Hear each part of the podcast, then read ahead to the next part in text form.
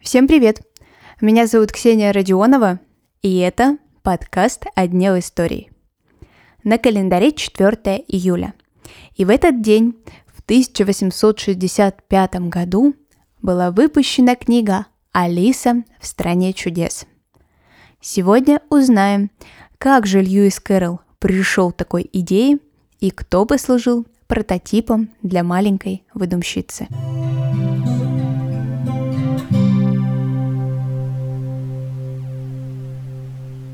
В середине XIX века жила маленькая девочка. Звали ее Алиса Лиддл. На одной из прогулок со своей семьей она встретилась с мужчиной. Звали его Чарльз Лютвидж Доджсон – Работал он профессором математики Оксфордского университета. Алисе, ее сестрам и родителям этот человек понравился, и начали они дружить с семьями. Чарльз был прекрасным рассказчиком. И Алиса часто просила своего старшего друга рассказать ей какую-нибудь сказку. Но, видимо, мужчина знал их не очень много, зато был очень изобретательным – Рассказывал истории он ей про нее саму, про Алису. Только добавлял много разных, необычных и интересных подробностей. Одна из них привела юную слушательницу в полный восторг. И тогда Чарльз решил сделать девочке приятное. Он эту сказку записал, а еще немногим позже, в 1865 году, выпустил под псевдонимом Льюис Кэрролл. Это и была сказка «Алиса в стране чудес». Эта фантазийная история пришлась по душе не только маленькой Алисе. Разные мультипликаторы, сказочники и просто слушатели со всего мира настолько влюбились в Алису, что разошлась она огромным тиражом. Премьера первой экранизации состоялась в 1903 году. И с того момента интерес к Алисе не угасает уже у многих поколений. Одно из любимых мировых прочтений – это одноименный диснеевский мультфильм 1951 года. Оказывается, что у героини, которая нарисована маэстро, тоже есть прототип. Девушку зовут Кэтрин Бамонт. Она и является актрисой, озвучившей и двигающейся в жизни за Алису. Аниматоры создавали ситуации из самого мультфильма в реальной жизни.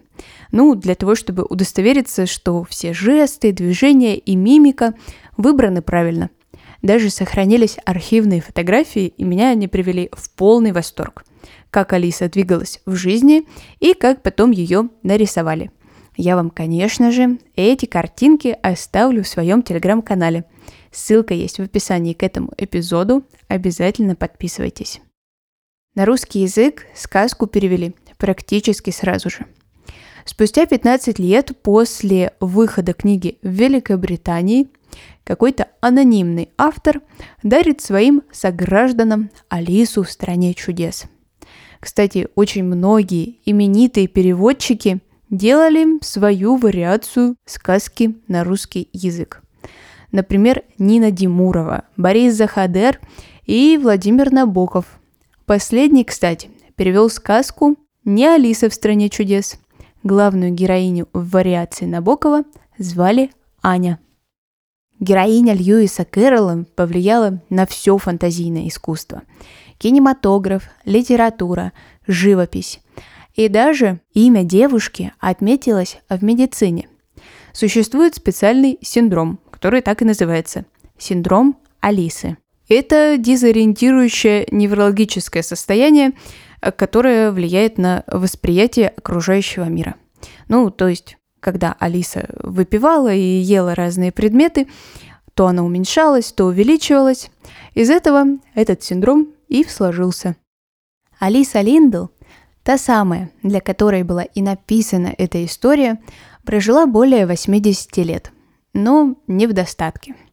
И в 70-летнем возрасте женщине, чтобы покрыть все свои долги, пришлось рукопись Льюиса Кэрролла продать, самую первую которую ей подарил ее старший друг-выдумщик Чарльз. Сегодняшняя история подошла к концу.